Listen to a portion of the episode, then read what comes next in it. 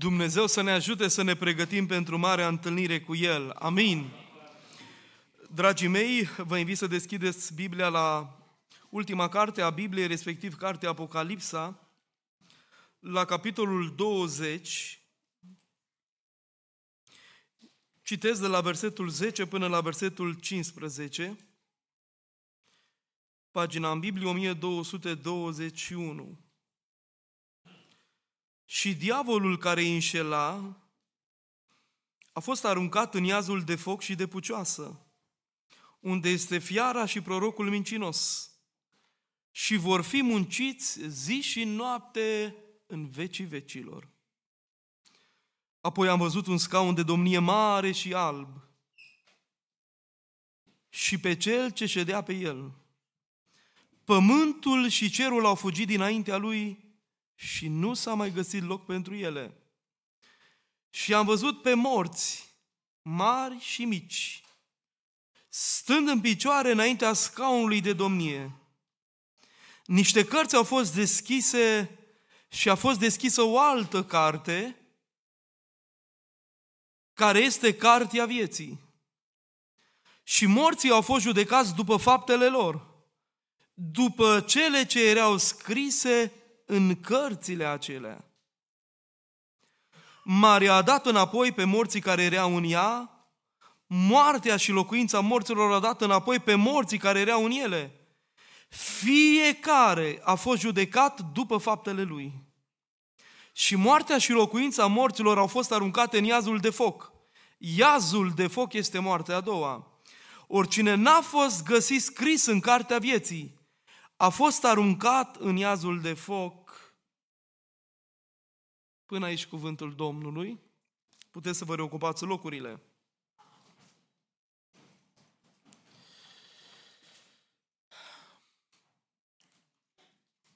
Din zorii anului trecut, respectiv anul 2023, s-a început un studiu de teologie sistematică și iată că prin îndurarea Bunului Dumnezeu de ceva vreme am ajuns în zona de escatologie. Dacă vă aduceți aminte, ultima dată când am vorbit într-o zi de joi a fost unde merg sufletele noastre după ce Duhul și sufletul se despart de trup. Și am vorbit despre perspectiva Bibliei asupra călătoriei sufletului după evenimentul nedorit, dar real al morții. În această zi, cu ajutorul Bunului Dumnezeu, voi vorbi despre cum va fi la judecata de apoi. Pasajul Bibliei pe care l-am citit din Apocalipsa, capitolul 20, descrie într-un mod cât se poate de sugestiv exact acest eveniment al judecății finale, de la scaunul cel mare, arătând măreția, grandoarea, slava lui Dumnezeu, iar uh, non-culoarea alb care apare aici, scaunul mare, dar și alb, vizează tocmai dreptatea, puritatea, sfințenia lui Dumnezeu, care va judeca potrivit criteriului dreptății. Dragii mei, realitatea este că fiecare dintre noi va trebui să fim judecați într-o zi de către Domnul Dumnezeu. Lucrul acesta ar trebui să ne responsabilizeze pe fiecare dintre noi de așa manieră încât să înțelegem că noi nu vom da socoteală în fața unui om. Oamenii sunt limitați, sunt subiectivi, uneori chiar și nedrepți în aprecierea și evaluarea lor. Dumnezeu nu greșește niciodată. Și de Dumnezeu nimeni niciodată nu se poate ascunde. Sigur că cei mai mulți dintre noi, măcar odată, am asistat la un proces de judecată uman. Într-un complet de judecată. Și când am ajuns la acel complet de judecată, probabil că ați văzut o robă impunătoare neagră a unui judecător. Dacă, de exemplu, era un proces din sfera penală, în mod obligatoriu trebuia să fie măcar un procuror. Era o pleiadă de avocați acolo, fie ai acuzării, fie ai apărării. Erau și martori și, sigur, cei care erau parte în proces. părțile civile, părți penale, inculpați, suspecți, oameni care erau vizați de o normă a legii, fie ea civilă sau penală.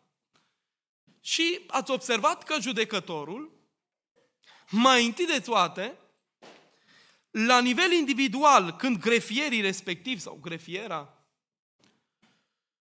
citea numărul de dosar și numele celui care urma să fie chemat la judecată, legitima pe cel ce era pus în fața de a fi judecat și sigur că judecătorul, după ce legitima și se asigura că el sau ea este persoana din dosar, urmau depozițiile cu martorii, ce spun unii, ce spun alții.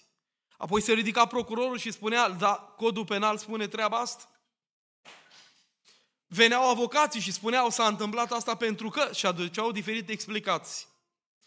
Și ați observat că în procesele umane, foarte mult contează cât de bun pledant este avocatul. El poate să te sprijine în vederea unei pedepse mai mici sau din potrivă el poate să aducă circumstanțe nu atenuante, agravante, de așa manieră limitele pedeapsă să crească.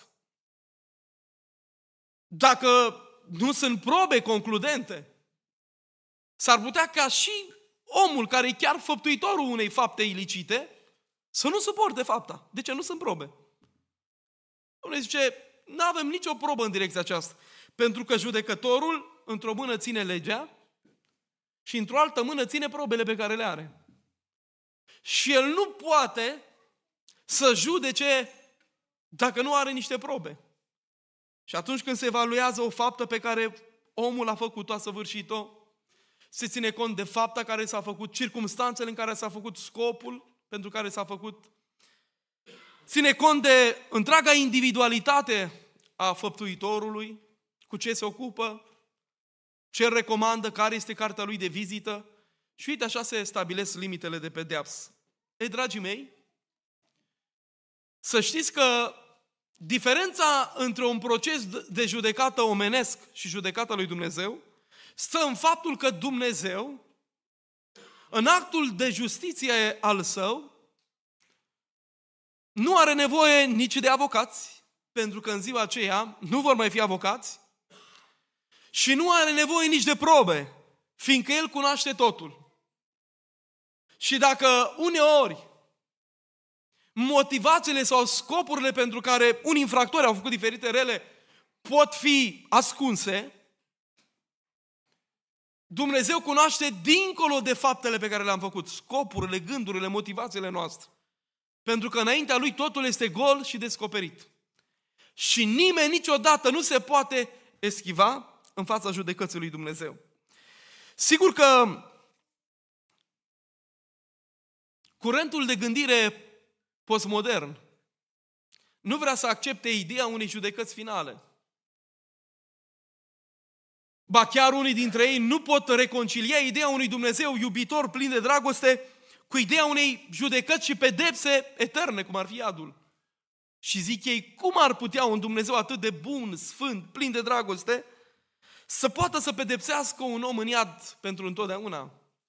Ori vreau să vă spun că Dumnezeu este 100% dragoste, dar Dumnezeu este 100% dreptate.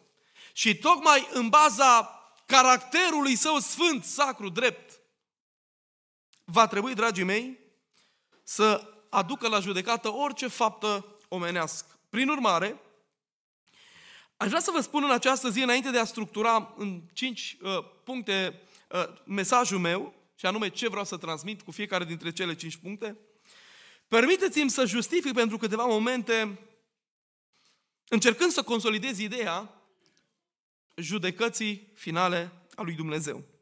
Mai întâi, vreau să vă atrag atenția asupra faptului că Dumnezeu a așezat în fiecare om de pe fața pământului un sentiment de justiție.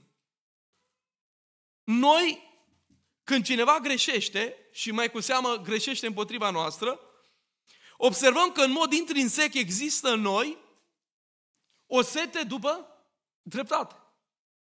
Domne, ce să se facă dreptate? Dar nu-i drept, domnule, să se întâmple asta. Și există o căutare disperată după dreptate. Acest sentiment ontologic de justiție, de dreptate, este un prim argument al faptului că va exista o judecată a lui Dumnezeu. Gândirea rațională impune o judecată divină, adică Galaten 6, 7, 8 spune ce seamănă omul aceea va și se cera. Și nu-i drept în lumea asta în care unul face tot felul de rele și totuși merge bine, într-o zi să nu se întâlnească cu judecata lui Dumnezeu. Caracterul sacru, sfânt al lui Dumnezeu impune o judecată. Faptul că Dumnezeu nu aduce o pedeapsă acum în dreptul unora nu înseamnă că nu o va aduce și este un timp de așteptare a lui Dumnezeu, iar amânarea pedepsei lui Dumnezeu nu sunonim cu anularea pedepsei lui Dumnezeu, e doar o chestiune de timp. Mai apoi, contextul nedreptăților vieții constituie un argument care justifică conceptul judecății lui Dumnezeu. Sunt atâtea nedreptăți în lumea asta. Sunt bogați care nedreptățesc săracii, patroni care nu plătesc angajații. Sunt oameni care suferă nevinovați. Iar toate aceste nedreptăți sociale sunt un strigăt îndreptat către Dumnezeu, un strigăt disperat după dreptate. Poziția mesianică a lui Hristos, 1 Corinteni 15 cu 25, îi dă legitimitate să facă actul de judecată. Faptul că oamenii l-au crucificat pe Iisus Hristos și au produs cel mai mare rău din univers, anume deicidul, este un, încă un argument concludent a faptului că oamenii vor trebui să dea socoteală de maniera în care au ales să se raporteze la Sfântul Dumnezeu. Și evident, învierea Domnului Isus Hristos constituie garanția faptului că jertfa lui Isus Hristos a fost primită și primește legitimitate, calificare să poată să judece fiecare om de pe fața pământului. Așadar, vreau să vă atrag atenția că la judecata de apoi putem vorbi de cel puțin trei judecători. Judecătorul absolut este Dumnezeu. Dar toată judecata Dumnezeu a ales să o dea cui? Fiului său Iisus Hristos. Așa se face că, de pildă, Faptele Apostolului, capitolul 10, versetul 42, spune așa, Iisus ne-a poruncit să propovăduim norodului și să mărturisim că El a fost rânduit de Dumnezeu, judecătorul celor vii și al celor morți. Iată, dragii mei, că Dumnezeu a făcut această rânduială. Apoi fapte 17 cu 31, Sfântul Apostol Pavel, în celebrul discurs pe care îl are în Atena, spune, a rânduit o zi în care va judeca lumea după dreptate, prin omul pe care l-a rânduit pentru aceasta și despre care a dat tuturor oamenilor o dovadă netegăduită prin faptul că l-a înviat din morți. Acest om scris cu o mare face referire la cine? La Domnul Isus Hristos. Și sigur, dragii mei, că a treia categorie de oameni care vor fi un fel de asistenți judiciari. Cine credeți că va mai face parte din completul de judecat? Biblia spune că dacă pe pământul ăsta te-ai luptat să ai o robă de judecător și ai ajuns la ea sau nu, într-o zi dacă te-ai luptat să treci în neprihănire dumneata și eu, vom primi onoarea, cinstea de la Dumnezeu să fim și noi judecători. Iată că în Apocalipsa 20 cu 4 zice și am văzut niște nu un scaun, scaune de domnie. Pe lângă celelalte scaune, remarcați expresia biblică la plural, era evident scaunul cel mare și alb al suveranului Dumnezeu, dar erau mai multe scaune. Așa se face că, de pildă, în 1 Corinteni, capitolul 6, Pavel, omul lui Dumnezeu, ne dezvăluie o taină. Citim chiar de la versetul 2. 1 Corinteni, capitolul 6. Căci el zice, la vremea 1 Corinteni, capitolul 6. Dumneavoastră a spus 2 Corinteni. Nu știți că sfinții vor judeca lumea? Și dacă lumea va fi judecată de voi, sunteți voi nevredni să judecați lucrurile de foarte mică însemnătate? Versetul 3. Nu știți că noi vom judeca pe îngeri, cu cât mai mult lucrurile vieții acesteia. Iar dacă vrem să adâncim această învățătură biblică, ne uităm în Matei, capitolul 19, versetul 28.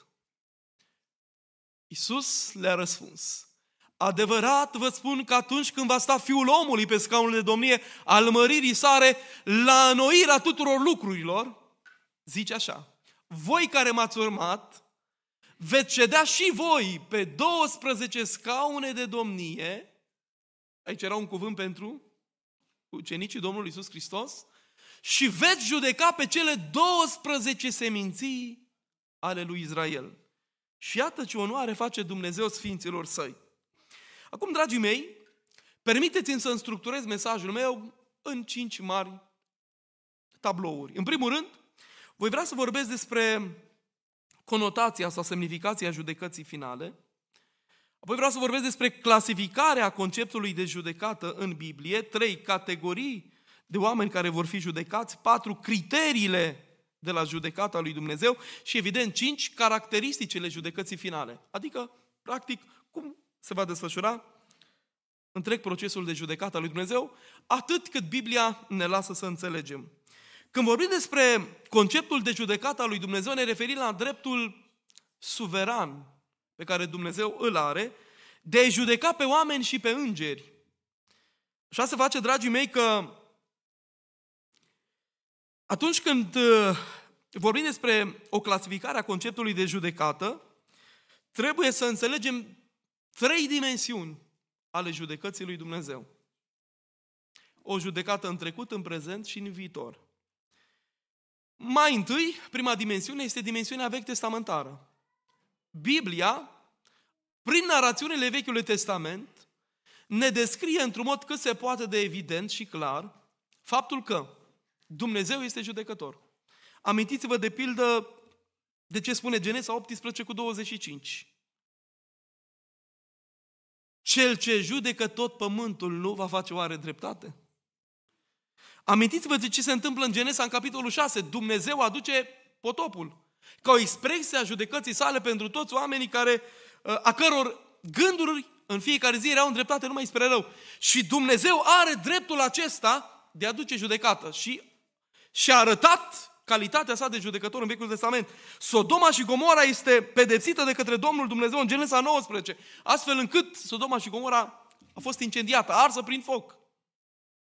Și dacă lumea în perioada lui Noe a fost distrusă prin potop, lumea la final va fi distrusă prin foc. E ceea ce vorbesc cu oamenii de știință, încălzirea globală. Și permiteți-mi acum să citesc câteva cuvinte din Biblie care uh, întăresc afirmația de mai devreme, vreau să citesc un cuvânt din ceea ce spune Sfântul Apostol Petru, în 2 Petru, capitolul 3, și vă rog să aveți răbdare cu mine să citim chiar de la versetul 7.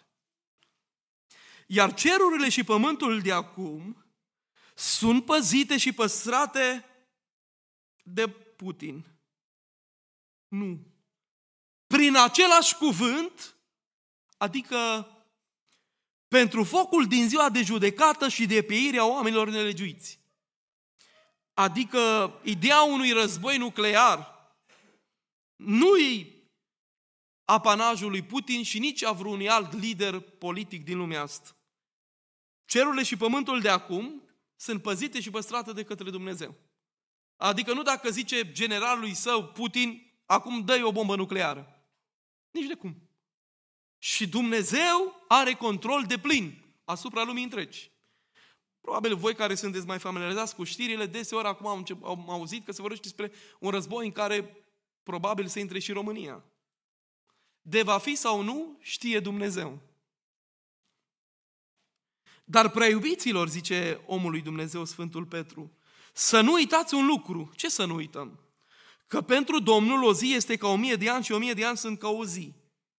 Versetul 9. Domnul nu întârzie în împlinirea făgăduinței lui. Sintagma biblică din limba originală, din greacă, aici este braduno, adică sensul este mult mai accentuat. Nu pierde vremea Dumnezeu. Câteodată zicem, Doamne, dar ce tot pierzi vremea? Vine odată să nimicești răul din lumea asta. Dar Domnul, de fapt, nu pierde vremea cum cred unii, ci are o îndelungă răbdare să se mai pocăiască vreunul în seara asta și mâine, dacă ajută Domnul, și poi mâine și în anul ăsta și dorește ca niciunul să nu piară, ci tot să vină la pocăință. Ziua Domnului însă va veni ca un hoț. În ziua aceea cerurile vor trece cu trosnet. Trupurile cerese vor topi de mare căldură. Iată că oamenii de știință vorbesc despre acest fenomen al încălzirii globale care constituie o mare amenințare la nivel mondial. E, se va întâmpla treaba asta cu sau fără vrerea lor. și pământul cu tot ce este pe el va... Despre asta este vorba despre fenomenul încălzirii globale, pe care Dumnezeu îl îngăduie, indiferent cât de spirit preventiv avem noi cu ecologia Pământului. Nu înseamnă că noi nu trebuie să fim atenți cu tot ce se întâmplă și cu mediul înconjurător, dar când Dumnezeu va hotărâ să aducă pe diapsa și lumea să fie incendiată, ea se va întâmpla cu tot spiritul și conduita noastră preventivă, cu toată ecologia noastră, cu toată grija pe care noi o manifestăm în relație cu mediul înconjurător. Dumnezeu se ține de cuvânt. Deci, fiindcă toate aceste lucruri o să se strice, ce fel de oameni ar trebui trebui să fiți voi. Printr-o purtare sfântă și evlavioasă, așteptând și... Deci așteptarea nu e o chestiune de ordin pasiv doar, ci este și o chestiune de ordin activ. Și grăbind venirea zilei lui Dumnezeu, în care cerurile aprinse vor pieri și trupurile cerese vor topi de căldura focului. Dar noi, după făgăduința Lui, așteptăm cerul noi și un pământ nou în care va locui neprihănirea. Așadar, dragii mei, noi putem grăbi ziua venirii lui Dumnezeu. Știți cum? Mai vorbim unia despre Dumnezeu, se mai pocăiește încă unul și se împlinește numărul de plin al neamurilor. Și în momentul în care se împlinește numărul de plin al neamurilor, care este un număr predestinat de Dumnezeu, prestabilit de Dumnezeu, au făcut teologii speculații și au zis, bă, care să fie numărul ăla? O fi exact numărul care s-a pierdut din lumea îngerilor răi. Știți când a fost războiul luciferic și diavolul cu o parte însemnată din îngeri s-a răzvrătit împotriva lui Dumnezeu și au fost aruncați uh, uh, pe pământ și unii sunt și acum dintre îngerii căzuți legați în lanțuri, pentru că ar fi foarte uh, periculoși, și zice, partea aia care s-a golit, cu întreaga pleiadă de uh, oameni care se luptă să trăiască Sfințenia, să ocupe Dumnezeu locul, nu știm despre ce este vorba. Dar realitatea este că în momentul în care s-a pocăit ultimul grec, român, spaniol, italian, american, Abar n-am. Oricum, ideea e, când se va împlini numărul de plin al neamurilor, Harul lui Dumnezeu se va îndrepta cu predilecție către poporul lui Dumnezeu Israel. Care acum este căzut într-o împietrire și Dumnezeu se va ocupa într-un mod special de națiunea lui Israel. Până atunci, noi putem grăbi ziua venirii lui Dumnezeu mai smulgând din focul iadului încă un suflet. Și să face că săptămâna trecută la evangelizare s-au întors 15 oameni, duminica trecută seara s-au întors 4 oameni, și nu știm când se va mai întoarce. Dar eu sunt hotărât să grăbim ziua venirii lui Dumnezeu. De aceea, dragii mei, să ne ajute Dumnezeu să duce misiunea lui Dumnezeu până la capăt. Dragii mei, nu vorbim doar despre o judecată în Vechiul Testament al lui Dumnezeu. Uitați-vă, în Noul Testament, Anania și Safira sunt pedepsiți pentru o minciună premeditată.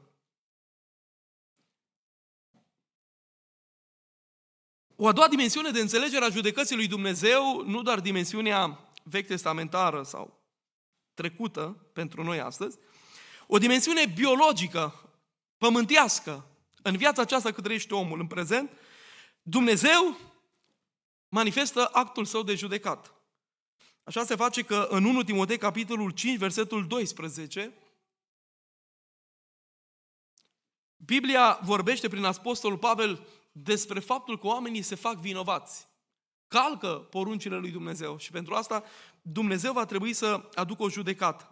Uitați-vă ce se întâmplă prin malformațiile din lumea asta, prin bolile din lumea asta, prin cutremurile și inundațiile din lumea asta. Dumnezeu vorbește.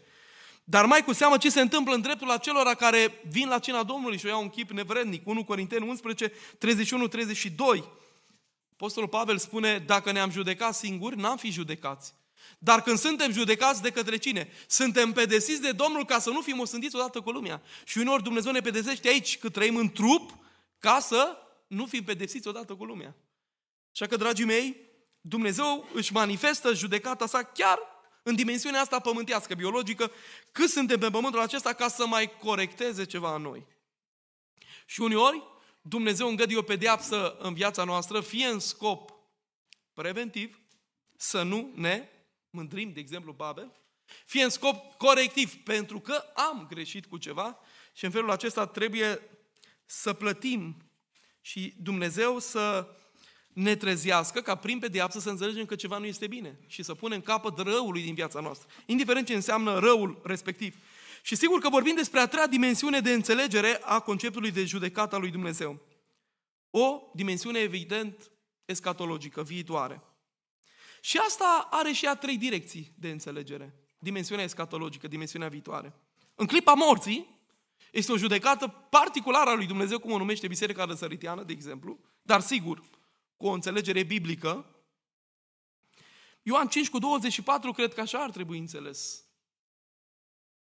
Cine ascultă cuvintele mele și crede în Cel ce m-a trimis are viață veșnică și nu vine la judecată ce a trecut din moarte la viață, nu înseamnă că nu va avea niciun fel de judecată. Și în momentul în care omul credincios moare, în dreptul lui s-a stabilit eternitatea. În rai cu Dumnezeu. La un loc de odihnă. De aceea, în momentul în care omul moare, el este într-un loc binecuvântat de odihnă, de bucurie, de odihnă pentru ostenelile lui, în bucuria stăpânului, până când Dumnezeu va face un cer nou și un pământ nou și un rai în formă definitivă, fiindcă Ioan 14 spune, eu mă duc să vă pregătesc un loc. Și iată, locul acela sfânt este în pregătire și în lucru. De aceea, dragii mei, în clipa morții este o judecată a lui Dumnezeu. Unii și așteaptă o sânda, alții răsplătirea veșnică. A doua direcție de înțelegere este imediat după răpirea Bisericii lui Dumnezeu, evenimentul măreț escatologic pe care biserica îl așteaptă, nu-i așa? Va urma ce? Judecata lui Dumnezeu pentru credincioșii care au fost răpiți la cer în vederea răsplătirii. Așa se face că în Roman 14 cu 10, Sfântul Apostol Pavel spune bisericii din Roma că toți ne vom înfățișa înaintea scaunului de judecată a lui Hristos. 2 Corinteni, capitolul 5, versetul 10. Aceeași sintagmă este folosită. Că toți trebuie să ne înfățișăm înaintea scaunului de judecată a lui Hristos. Pentru ca fiecare să-și primească răsplata de la Dumnezeu. Și iată că acel pronume personal la persoana întâi numărul plural ne îl înglobează și pe Sfântul Apostol Pavel. Adică și el și-a însușit învățătura biblică a faptului că va exista o judecată în vederea răsplătirii. Tot la fel trebuie înțeles și cuvântul din 1 Corinteni, capitolul 3. Capitolul 3, voi citi de la versetul 13. Lucrarea fiecăruia va fi dată pe față. Ziua Domnului o va face cunoscută că se va descoperi în foc. Și focul va dovedi cum este lucrarea fiecăruia. Dacă lucrarea zidită de cineva pe temelia aceea rămâne în picioare, el va primi o răsplată. Dacă lucrarea lui va fi arsă, va pierde răsplată. Cât despre el va fi mântuit, dar ca prin? Deci e o judecată în vederea răsplătirii, nu în vederea stabilirii, mântuirii sau a osândirii omului. Aici este vorba despre evaluarea slujirii celor deja credincioși, care au ajuns la Dumnezeu, sunt răpiți de către Domnul Dumnezeu și ei vor fi răsplătiți. Și ce Biblia cine au învățat pe sfinți vor străluci ca stelele cerului în cartea Daniel de pildă. Și vor fi diferite grade de răsplătire, după cum vor exista și diferite grade de osândire. Unii se vor chinui mai mult sau mai puțin. Unii vor avea parte de răsplată mai mare ă, sau mai mică. Dacă mântuirea e prin Harul lui Hristos, răsplătirea e musai după studoare, după faptă, după cât am alergat pentru Dumnezeu. Pentru că nu e normal un om care de la 20 de ani s-a pus la dispoziția lui Dumnezeu și a alergat până la 80 de ani, 60 de ani făcând voia lui Dumnezeu, cu unul sare care se apucă la 70 de ani, la 80 de ani îl cheamă Dumnezeu acasă și el apucă doar 10 ani. Poți compara 60 de ani de slujire și de nepricărire cu omul care a slujit 10 ani. Aceeași mântuire o vom avea toți, dar răsplătirea va fi diferită. Și sigur, dragii mei, că a treia direcție a judecății viitoare, ziceam în clipa morții, după răpire în vederea răsplătirii, și judecata finală sau universală din Apocalipsa 20 de la scaunul mare și alb, când oamenii vor fi judecați în vederea stabilirii eternităților în iad sau în rai pentru întotdeauna.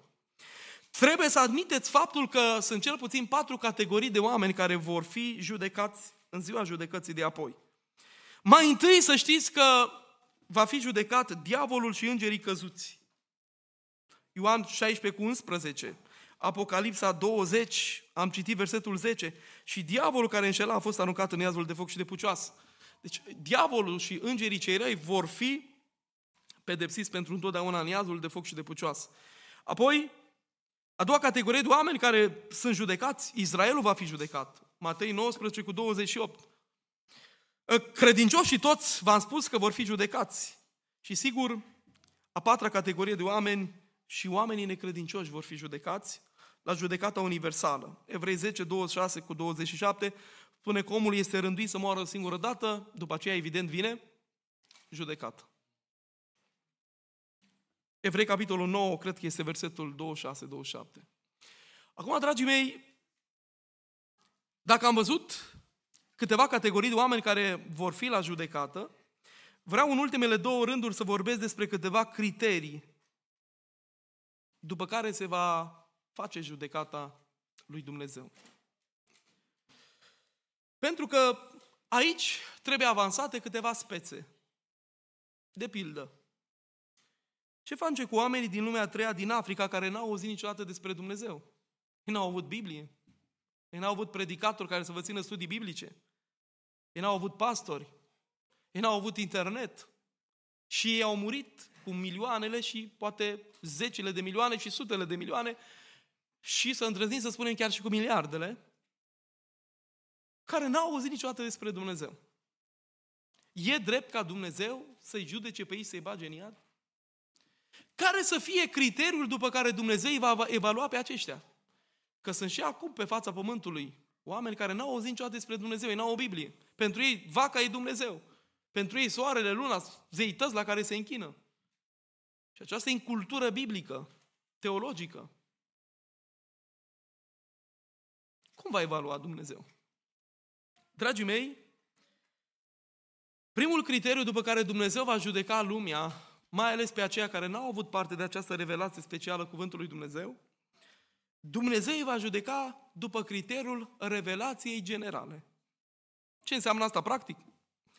Revelația generală a lui Dumnezeu vizează câteva aspecte. 1. Creația. Zice că ei nu se pot dezvinovăți, zice Sfântul Apostol Pavel, când se uită cu băgare de seamă la lucrurile făcute de mâinile lui Dumnezeu. Apoi Psalmul 19, 19 spune chiar început cu versetul 1, cerurile spun slava lui Dumnezeu și întinderea lor vestește lucrarea mâinilor lui. Oamenii aceștia au putut să vadă, au văzut cerul, au văzut mediul înconjurător. Tot ce a creat Dumnezeu, întreaga creație, este un mărturisitor al faptului că există cineva superiorul lor care a creat lumea asta.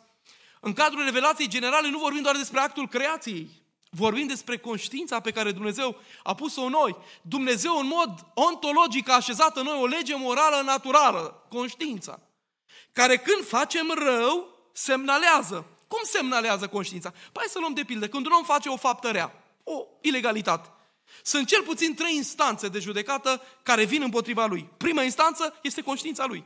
Prin ce? Prin stări de vinovăție, prin regrete, prin remușcări, prin stări de amărăciune.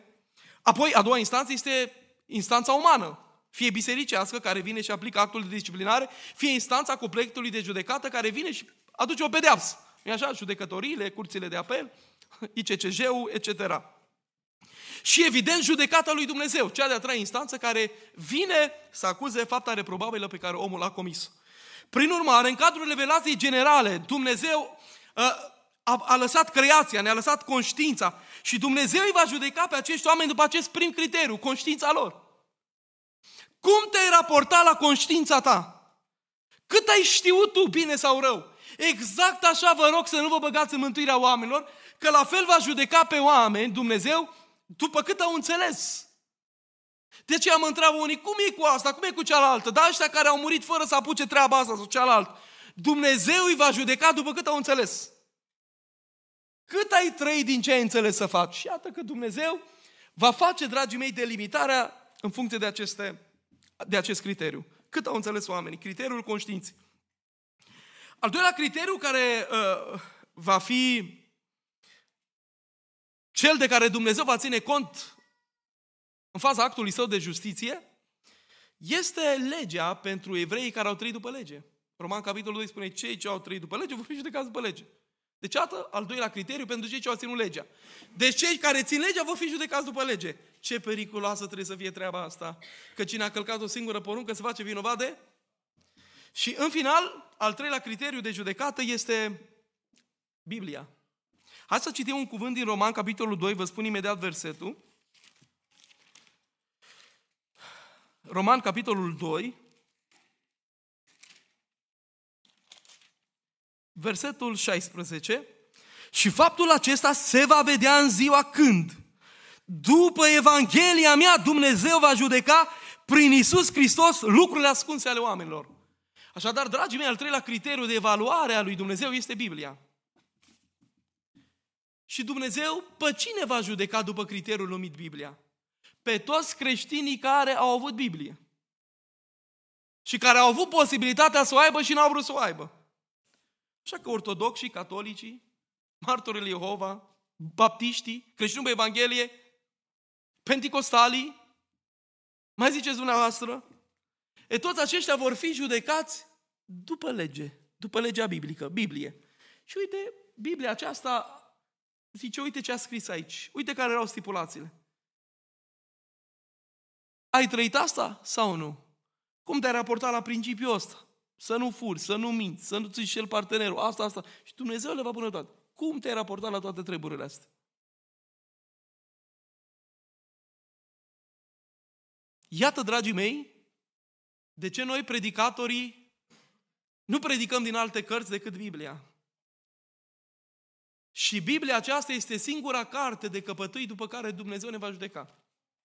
După cum judecătorul de drept penal judecă după codul penal al legislației românești, tot la fel Dumnezeu după Biblie ne va judeca.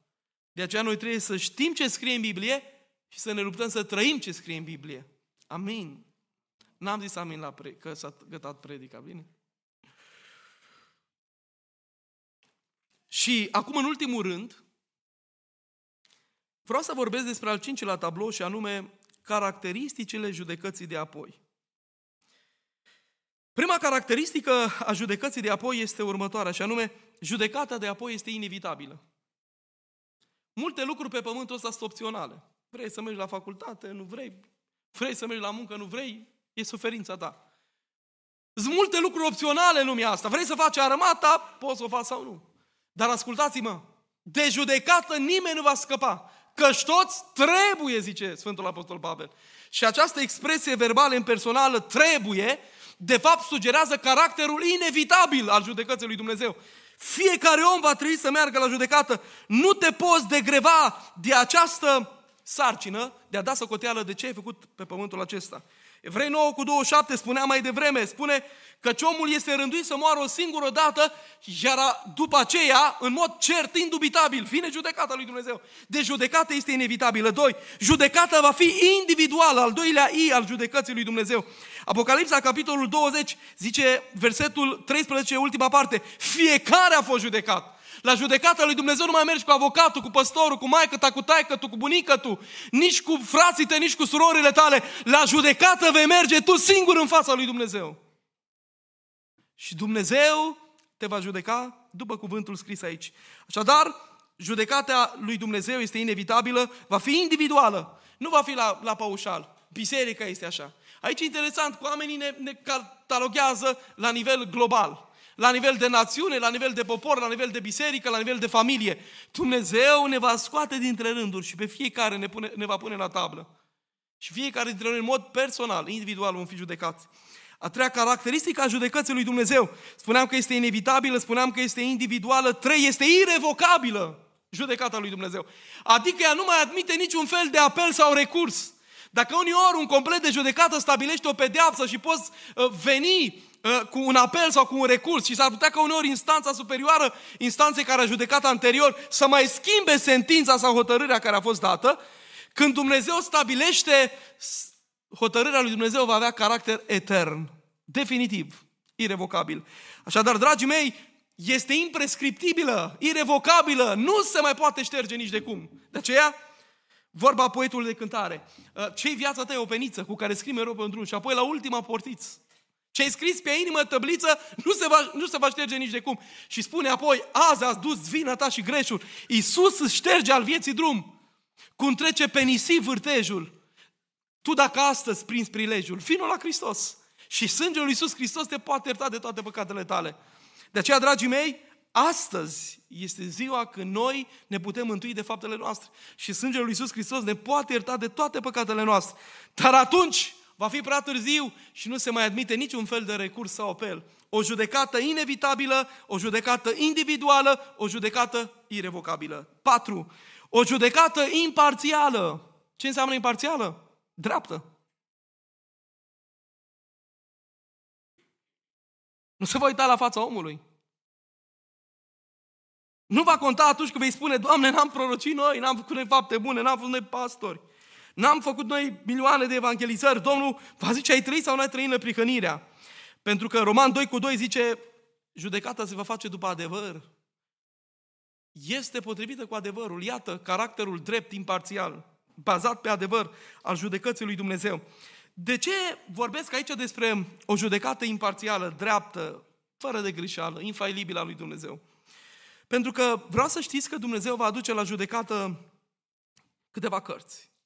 Prima carte pe care Dumnezeu va pune în fața noastră, uite, hai să ne uităm în Apocalipsa 20, ca să vedeți dumneavoastră ordinea, să nu ziceți că zic de la mine. Versetul 12. Și am văzut pe morți, mari și mici, stând în picioare înaintea scaunului domnie, niște cărți au fost deschise. Vă rog să remarcați sintagma cărți, e la plural. Deci, prima dată apar niște cărți. Apoi zice, și a fost deschisă o altă carte, care este Cartea Vieții. Acum vreau să știți că vor fi mai multe cărți care vor apărea. Tocmai de aceea afirmăm criteriul imparțialității judecății de apoi. Va fi cartea gândurilor. Ce ai gândit cât ai trăit pe pământul acesta? 1 Corinteni 4 cu 5.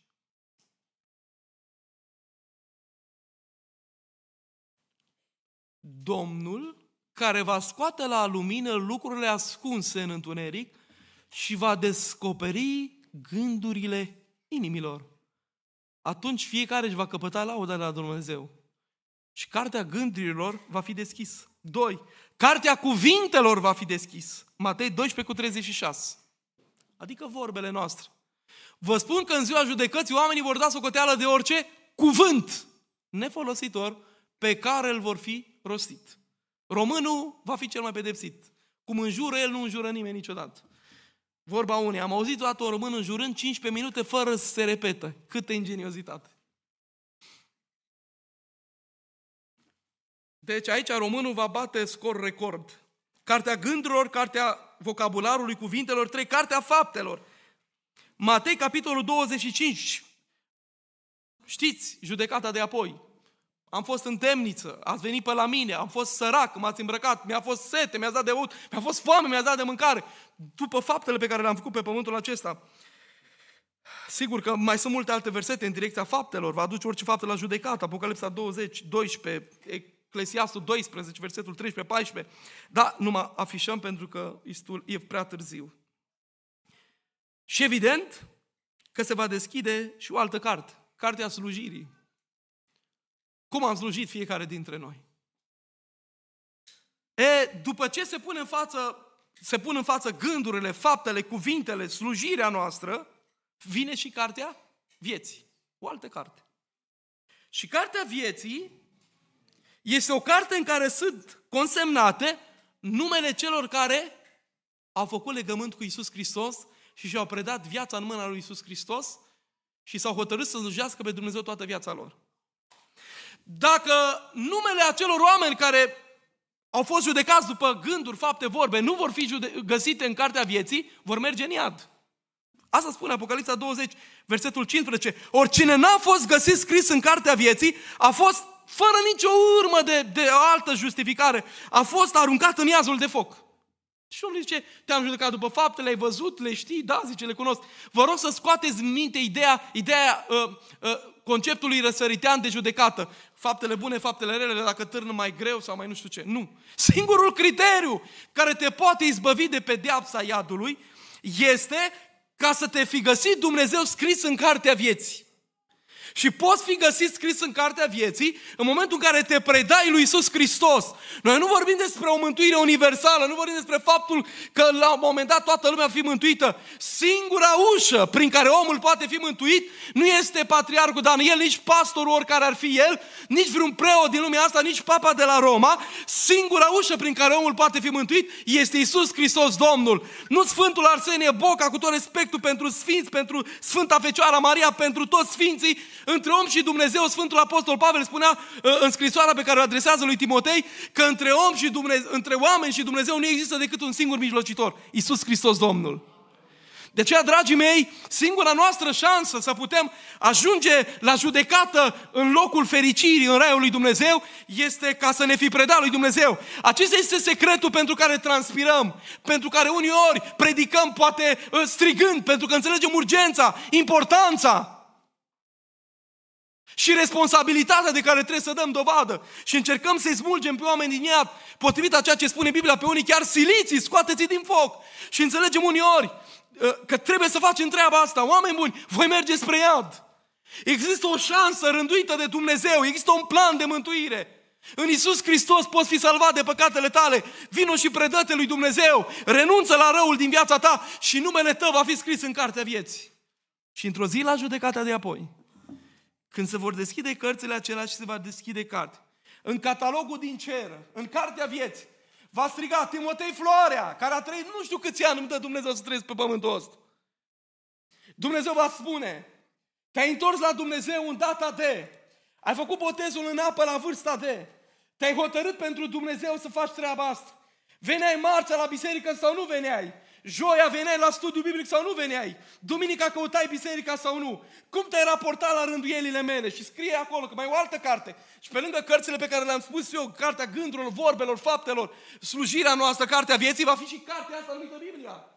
Și o altă carte de care va ține Dumnezeu cont e Biblia. Zice, uite aici a zis, să nu minți, ai mințit, să nu furi, ai furat, să nu-L înșel pe Dumnezeu, l-ai înșelat și toate poruncile lui Dumnezeu vor fi puse în față. Și în ziua aceea se va ridica Domnul Isus Hristos și va spune, Tată, ei sunt ai mei. Dar pentru aceia care sunt partea Bisericii lui Dumnezeu și vor fi răpiți, ei nu doar că nu vor prinde întregul necas cel mare, sau delocul necas cel mare, ca să nu creezi poziții controversate în seara asta.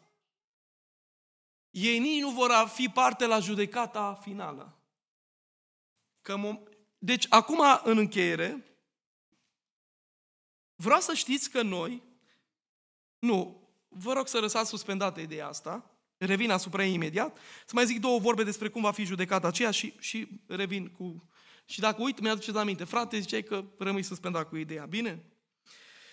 Mai vreau să zic faptul că dacă judecata este inevitabilă, individuală, imparțială, irrevocabilă, v-am spus că o altă caracteristică este o judecată proporțional cu lumina pe care ai avut-o. Chiar și lumina dogmatică de înțelegere pe care ai avut-o. Matei 11 cu 22, Roman 2 cu 12, Luca 12, 47, 48. Bun, asta am vrut să zic. Și acum am lăsat suspendat o idee. Ca să știu orice cuget omenesc care poate nu-i familiarizat atât de bine cu zona escatologică. Ce așteaptă biserica acum? Care trebuie să fie primul mare eveniment care trebuie să se întâmple acum? Acum însemnând mâine, voi mâine la anul, peste 5 ani, 10 ani, 15 ani, 20 de ani, nu știm când, dar cert este că este aproape.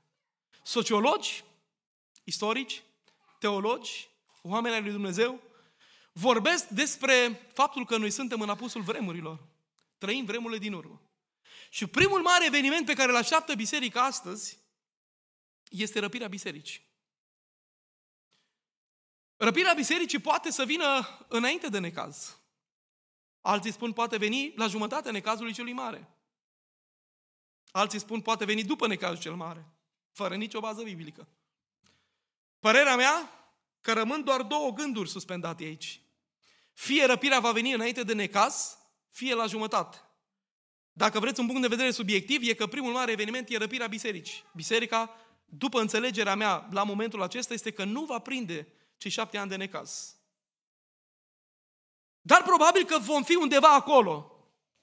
Când trebuie să se pregătească scena pentru Anticrist. Biserica va fi răpită, vin șapte ani de necaz. Un necaz așa de mare cum n-a mai fost niciodată în istoria lumii. Acei șapte ani de necaz vor fi șapte ani în care mai întâi, prima pecete care se rupe, citiți dumneavoastră Apocalipsa 6 în jos, este calul alb. Calul alb reprezintă acolo anticristul. De ce alb? Pentru că va veni sub forma unui tratat de pace. Și de aceea trebuie să se întâmple acest fenomen al terorismului, al instabilității militare, al insecurității. Și uitați-vă la ce se întâmplă în popoarele musulmane care cresc alarmant și se mută cu punctele de afaceri oriunde te duci în țara asta, în Europa, restaurante turcești, arabe, frizerii și de fapt asta este un, un proiect politico-spiritual prin care de fapt vom asista la mari acte de terorism care se vor întâmpla. Și atunci Anticrist va reuși în inteligența lui vicleană, insidioasă, malițioasă, pe care Dumnezeu evident pentru o vreme o va îngădui, să unească într-un spirit de conflict militar internațional toți liderii mondiali și să zică noi trebuie să ajungem la sonsele de înțelegere că dacă nu vom muri cu toții. Și va încheia un tratat de pace, dar trebuie să fie o perioadă de frământare, de instabilitate militară. Și uitați-vă la acești pori a instabilității. Hamas, Hezbollah, Israel, războaie, Putin, acum China, Turcia, toți sunt într-o frământare. Europa este într-o frământare. America, care până mai ieri era mână-mână cu Europa, ă, se simte amenințată în toate părțile, vrea să facă pași înapoi. Și uitați-vă că sunt pori acestor conflicte militare care stau să apară. Și atunci va trebui să vină anticristul și anticristul va spune eu reușesc să unific lumea întreagă, să fie o singură religie și îl vor adora și va încerca să fie un proiect de pace. Și trei ani și jumătate va fi armonie. Așa cât poate fi înțeles cuvântul. Dar la jumătatea necazului, adică după trei ani și jumătate, se va demasca. Și evreii care l-au primit cu brațele deschise, chiar în locul din templu, care trebuie să se construiască, și e în pregătire acum, își va da seama că de fapt au fost înșelați. Știți că evreii le așteaptă acum pe Mesia? Ei nu cred că Mesia a venit la ei acolo și a fost răstigniți și a murit. Deci radicalii evrei, rabinii evrei, învățătorii evrei, nu cred asta. Ei nu recunosc pe Iisus care a fost. Și el vor recunoaște pe Iisus anticristul. Aici va fi marea amăgire. Și după ce se vor trezi după trei ani jumătate că au crescut într-o amăgire, atunci Dumnezeu se va ocupa în mod special de ei și le va arăta că au crezut într-o minciună, ei se vor întoarce la Dumnezeu, vor plânge pe Domnul lor.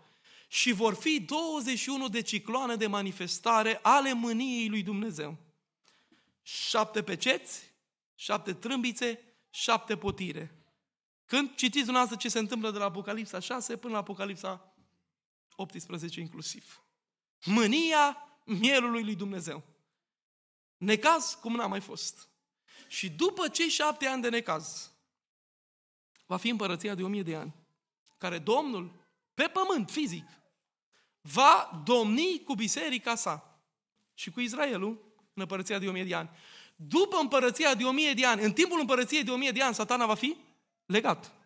După o mie de ani va fi dezlegat, se va face marele război, care diavolul și îngerii cerei vor fi aruncați în iaz, va fi judecata asta ultimă, în care cine n-a avut parte de prima înviere, va trebui să ajungă la judecata finală și evident, după judecata de apoi, unii vor ajunge în iad pentru întotdeauna, iar alții vor fi în rai cu Dumnezeu pentru totdeauna și va fi un cer nou și un pământ nou, citit în asta Apocalipsa 21.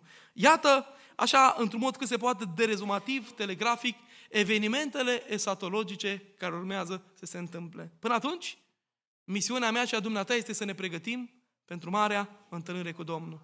Că va veni în seara asta, că va veni mâine, că vine El la noi sau ne ducem noi la El mai repede, prin moarte, să ne ajute Dumnezeu să ne pregătim.